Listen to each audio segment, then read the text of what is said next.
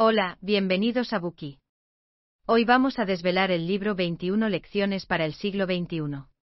Según las estadísticas del Centro de Datos de Internet IDC, la cantidad de datos generados a nivel mundial en el año 2008 fue de 0,49 zettabytes ZB. Si suponemos que un libro tiene 200.000 palabras, eso equivale a 1.400 trillones de libros que pueden llenar 280.000 bibliotecas. Asimismo, en 2011 la cantidad de datos se había multiplicado por 2,7, lo que equivale a un aumento medio de 250.000 bibliotecas al año. Afortunadamente la inteligencia artificial ya puede procesar una gran cantidad de datos y nos permite disfrutar del avance tecnológico que aporta a nuestras vidas. Sin embargo, cuando nos beneficiamos de la tecnología, hemos pensado alguna vez en la posibilidad de que la IA nos quite el trabajo, acceda a nuestros datos e incluso tome decisiones por nosotros. Cuando se llegue a este punto, ¿cómo sobreviviremos? El libro 21 Lecciones para el siglo XXI de Gerari aborda precisamente esta cuestión. Aquí el autor no solo adopta una perspectiva histórica, sino que abarca una amplia gama de áreas de conocimiento, biología, sociología, psicología, filosofía y religión porque cree que los individuos pueden tener una influencia directa en el mundo. Conocido como el joven genio, Yuval Noah Harari es un historiador que se doctoró en la Universidad de Oxford. Además de este libro ha publicado otros dos bestsellers mundiales, Sapiens. De animales a dioses, una breve historia de la humanidad y Homo Daus, breve historia del mañana, que completan su trilogía. A diferencia de los otros dos libros, el que vamos a comentar hoy es más instructivo y se centra más en los retos a los que se enfrenta la gente en el momento actual. Desde su publicación, el mencionado libro ha ganado una enorme popularidad y una amplia atención en todo el mundo, y hasta ahora se ha autorizado su publicación en más de 20 países. En él se pueden encontrar 21 temas significativos sobre las soluciones relevantes para el futuro de los seres humanos, los cuales serán presentados por este y que leeremos hoy en tres partes. La primera habla sobre los desafíos que plantea la era del auge de la información a los seres humanos. La segunda hace referencia a cómo los individuos pueden encontrar la verdad y la tercera plantea la manera en que los individuos pueden prepararse para el futuro. Primera parte, los desafíos que plantea la era del auge de la información al ser humano. Como ya se ha mencionado, nos encontramos en la era del auge de la información que plantea varios retos a los seres humanos. El primero se refiere al empleo, es muy probable que en el futuro muchos de nosotros perdamos nuestro trabajo y, en consecuencia, nuestro valor como personas ya que el empleo es considerado como la base de la supervivencia. Sin embargo, en la actualidad muchas personas creen que la inteligencia artificial IA, si bien puede sustituir a las personas en la realización de trabajos sencillos y repetitivos, permite también disponer de una gran cantidad de mano de obra para realizar tareas de mayor valor. No obstante, los trabajos creativos o propensos al cambio como los de pintores, músicos, médicos y abogados, no pueden ser sustituidos por robots. De todos modos, aunque por ahora es así, la IA posee dos capacidades de las que carecen los seres humanos, la conectividad y la renovabilidad. Es decir, conectarse a través de Internet para compartir datos y actualizar la reproducción. Así, en el futuro, todos los médicos con IA podrán compartir información sobre nuevas enfermedades o nuevos medicamentos. Asimismo, si ponemos en juego la característica de la conectividad, los pacientes de selvas y montañas remotas podrían encontrar cientos de médicos de IA en sus teléfonos móviles y comparar sus prestaciones. De esta manera, si no les gusta el diagnóstico de un médico de IBM, podrían pedir una segunda opinión a otro médico. Como consecuencia, se espera que en el futuro los médicos de IA proporcionen mejores servicios médicos y más baratos a miles de millones de personas. En cuanto al trabajo, Gerari sostiene que todo terminará automatizándose, incluso el artístico. Por ejemplo, un robot musical puede detectar que nuestro corazón late más deprisa cuando suena la Sinfonía número 5 de Beethoven o puede notar la disminución de nuestro ritmo de parpadeo cuando escuchamos una canción de cuna. Además, según los resultados de las pruebas, los algoritmos pueden eliminar las combinaciones de notas discordantes y añadir sus propias reglas de composición. De este modo, los robots musicales también pueden componer canciones y si tenemos en cuenta la afirmación de que el arte es para las masas, las canciones compuestas por la IA podrían parecerse a las canciones populares de hoy en día. Ahora bien, aunque se espera que la IA sustituya a la mayoría de los puestos de trabajo existentes, creará también un montón de nuevos empleos relacionados con la tecnología de la IA. Ante esta pregunta, Gerari sugiere que no debemos ser demasiado optimistas. En la era industrial, era fácil para la gente cambiar de un trabajo poco cualificado a otro poco cualificado. Por ejemplo, en el pasado un agricultor que perdía sus tierras podía pasar a un trabajo en una fábrica para producir tractores. En cambio, los puestos que combinan la inteligencia humana y la IA requieren una mayor preparación que las personas poco cualificadas y desempleadas tienen menos probabilidades de tener. Así, aunque hubiera vacantes para convertirse en piloto de drones del ejército estadounidense o en analista de datos, un cajero sin empleo nunca podría ocupar esos puestos. Por lo tanto, la perspectiva de los puestos de trabajo en el futuro sería, por un lado, muchas personas no podrán encontrar un trabajo y, por el otro, muchos empleadores no podrán encontrar empleados calificados. Además, la IA no solo sustituirá el papel de los humanos como productores, sino que también puede cambiar el futuro mercado de consumo. En el ámbito de la publicidad, por ejemplo, dado que el algoritmo de búsqueda de Google es el cliente más importante, los diseñadores de páginas web a menudo tienen que atender a las preferencias del algoritmo más que a los gustos personales a la hora de diseñarlas. Inclusive el propio Gerari experimentó esta situación cuando estaba escribiendo la introducción de su libro y el editor le pidió que modificara su manuscrito para adaptarlo al algoritmo de búsqueda de Google, no utilices esta palabra, sino esta otra. Así llamaremos más la atención. Por lo tanto, la existencia de la IA no solo nos dificultará encontrar trabajo, sino que también disminuirá el valor de los individuos en la sociedad, pero tendremos mucho tiempo libre para nosotros mismos. Sin embargo, dado que la gente es tan exigente a la hora de poder demostrar lo que vale, cuando llegue ese mundo, será realmente crucial tener objetivos personales significativos. A continuación, cambiemos el foco de atención de los empleos al entorno que nos rodea como segundo reto, la miopía colectiva hace que la gente sea incapaz de hacer frente a las amenazas existenciales. En la actualidad, la guerra nuclear, el colapso ecológico y los trastornos tecnológicos amenazan nuestra existencia. Un claro ejemplo de esta situación se presentó cuando, con el objetivo de acabar con la Segunda Guerra Mundial lo antes posible, Estados Unidos lanzó la primera bomba atómica sobre Hiroshima, lo que provocó la muerte de 200.000 japoneses. Esto hizo que la gente se diera cuenta de que el precio de la guerra nuclear era demasiado alto, ya que podía destruir la civilización humana e incluso el mundo entero en cualquier momento. Del mismo modo, el efecto invernadero global no nos deja mucho tiempo para abandonar los combustibles fósiles, pero importantes países exportadores de petróleo, como Rusia e Irán, siguen sin querer cooperar. Algunos incluso niegan la existencia de este problema, haciendo como si no pasara nada porque es probable que sus países se hundan económicamente si el petróleo y el gas natural fueran sustituidos de repente por fuentes de energía renovables. Sin embargo, aunque la biotecnología y la IA puedan utilizarse para mejorar las condiciones de vida de los seres humanos en el futuro, sin normas éticas reconocidas a nivel mundial que regulen su aplicación, el resultado puede ser más catastrófico que una guerra nuclear o el colapso del ecosistema.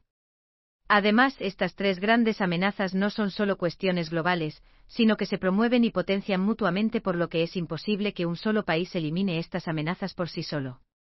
En consecuencia, los países de todo el mundo deben cooperar para encontrar soluciones.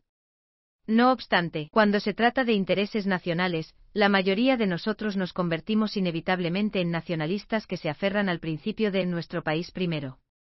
Ahora bien, en el libro el autor escribe que los nacionalistas deberían preguntarse si su país por sí mismo, sin un sistema sólido de cooperación internacional, puede proteger al mundo, o incluso a sí mismo, de la destrucción nuclear.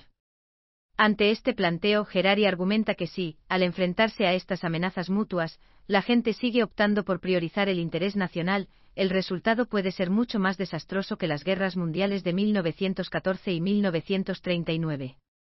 Pensemos que antiguamente la gente se reunía y formaba tribus para hacer frente a los problemas que no podían resolver los individuos. Del mismo modo, en la actualidad, cada uno de nosotros debería participar activamente en el establecimiento de una comunidad global para ayudarnos mutuamente a resolver nuestros problemas individuales. En otras palabras, debemos deshacernos de la miopía colectiva mediante acciones individuales reales y mirar las cosas desde una perspectiva a largo plazo. Así, con esta misma visión, el fundador de Facebook, Mark Zuckerberg, defendió la creación de una comunidad global en línea porque, a pesar de las filtraciones y la apropiación indebida de información de los usuarios, es la única herramienta que nos permitirá tener alguna esperanza de solución ante tan complejo problema. Por último, veamos el tercer reto, el miedo excesivo al terrorismo y a la guerra. A modo de ejemplo, tomemos los recordados atentados del 11 de septiembre. Ese día, cuando la gente encendió sus televisores, vio múltiples escenas de las Torres Gemelas envueltas en un humo espeso y oscuro, junto con las expresiones de horror y los gritos de la gente desesperada en todos los canales. En pocos minutos, la noticia se extendió por los medios de comunicación de todo el mundo y se convirtió en una sombra inquietante en la mente de muchos. Así, los terroristas son expertos en manipular la mente, y su principal arma es el miedo porque son plenamente conscientes de que sus fuerzas armadas no son nada comparadas con las de las naciones poderosas. Sin embargo, son como una mosca en un corral, siguen molestando al toro volando de un lado a otro hasta que éste se irrita y sale corriendo. De este modo, los terroristas consiguen manipular nuestras emociones. Para disipar este miedo y cumplir su compromiso con la seguridad nacional, los gobiernos no tienen más remedio que responder con grandes alardes de fuerza nacional y para ello destinan cada vez más recursos nacionales a proyectos antiterroristas. Sin embargo, esta es, de hecho, la reacción exagerada que buscan los atacantes porque les permite lograr sus fines últimos, provocar un cambio en el panorama político. De este modo, estos jugadores con pésimas cartas tienen la oportunidad de una gran victoria. Con todo, las estadísticas muestran que desde el 11 de septiembre de 2001, cada año mueren en el mundo unas 25.000 personas por atentados terroristas, de las cuales unas 50 personas viven en el territorio de la Unión Europea, unas 10 en Estados Unidos y unas 7 en China. En comparación, los accidentes de tráfico matan cada año a unos 80.000 europeos, 40.000 estadounidenses, 270.000 chinos y alrededor de 1.250.000 personas en todo el mundo. Asimismo, la diabetes y los altos niveles de azúcar matan a 3,5 millones de personas al año, y la contaminación atmosférica a 7 millones. Entonces, hay menos atentados terroristas de los que creemos. A partir de las estadísticas anteriores, podemos ver que es nuestro miedo el que da una oportunidad a los terroristas. De este modo, aunque no tengamos la oportunidad de hacer un llamado a la paz y el amor en la Asamblea General de la ONU, podemos seguir siendo racionales ante los distintos conflictos y no permitir que el miedo manipule nuestro juicio. Por otra parte, desde el final de la Segunda Guerra Mundial, las naciones son más cautelosas con respecto a la guerra, incluso, la Guerra Fría entre Estados Unidos y la Unión Soviética no acabó en una nueva guerra mundial. Esto se debe a que, a diferencia de la época de en la que la producción y venta de armas generaba grandes beneficios económicos a los países, en la actualidad, la naturaleza de la economía ha sufrido enormes cambios de tal manera que la guerra solo aporta enormes pérdidas. Así, aunque un gobierno se pudiera apoderar de los edificios comerciales de Silicon Valley, nunca podría superar la fortuna que estas empresas generan. Muy por el contrario, la prosperidad de todas las grandes naciones de hoy en día, como es el caso de China, se basa en mantener la paz. En otras palabras, mientras más pacífica sea la convivencia, más significativos serán los avances económicos.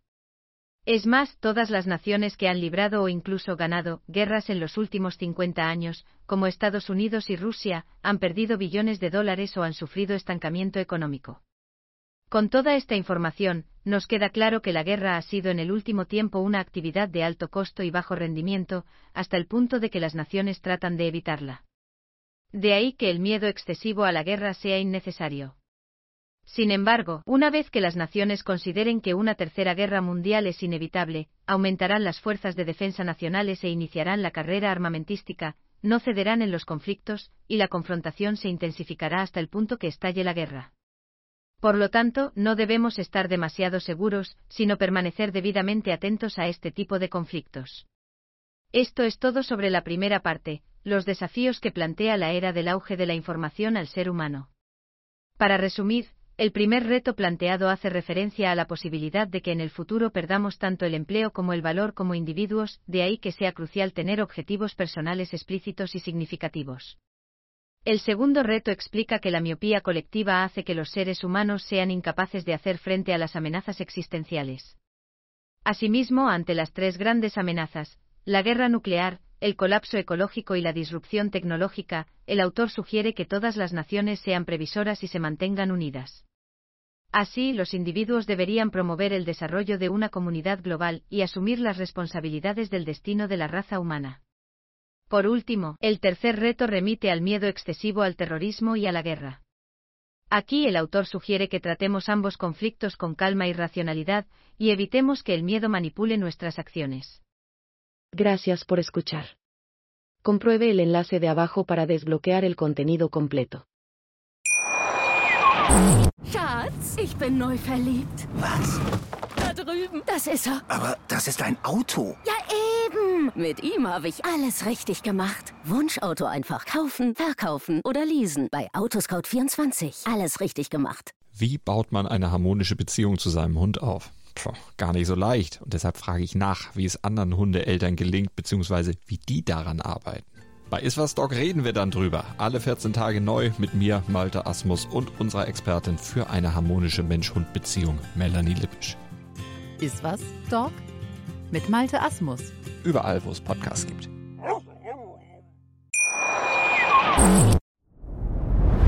Dir hat dieser Podcast gefallen? Dann klicke jetzt auf Abonnieren und empfehle ihn weiter. Bleib immer auf dem Laufenden und folge uns bei Twitter, Instagram und Facebook. Mehr Podcasts findest du auf meinpodcast.de. Schatz, ich bin neu verliebt. Was? Da drüben. Das ist er. Aber das ist ein Auto. Ja, eben. Mit ihm habe ich alles richtig gemacht. Wunschauto einfach kaufen, verkaufen oder leasen. Bei Autoscout24. Alles richtig gemacht.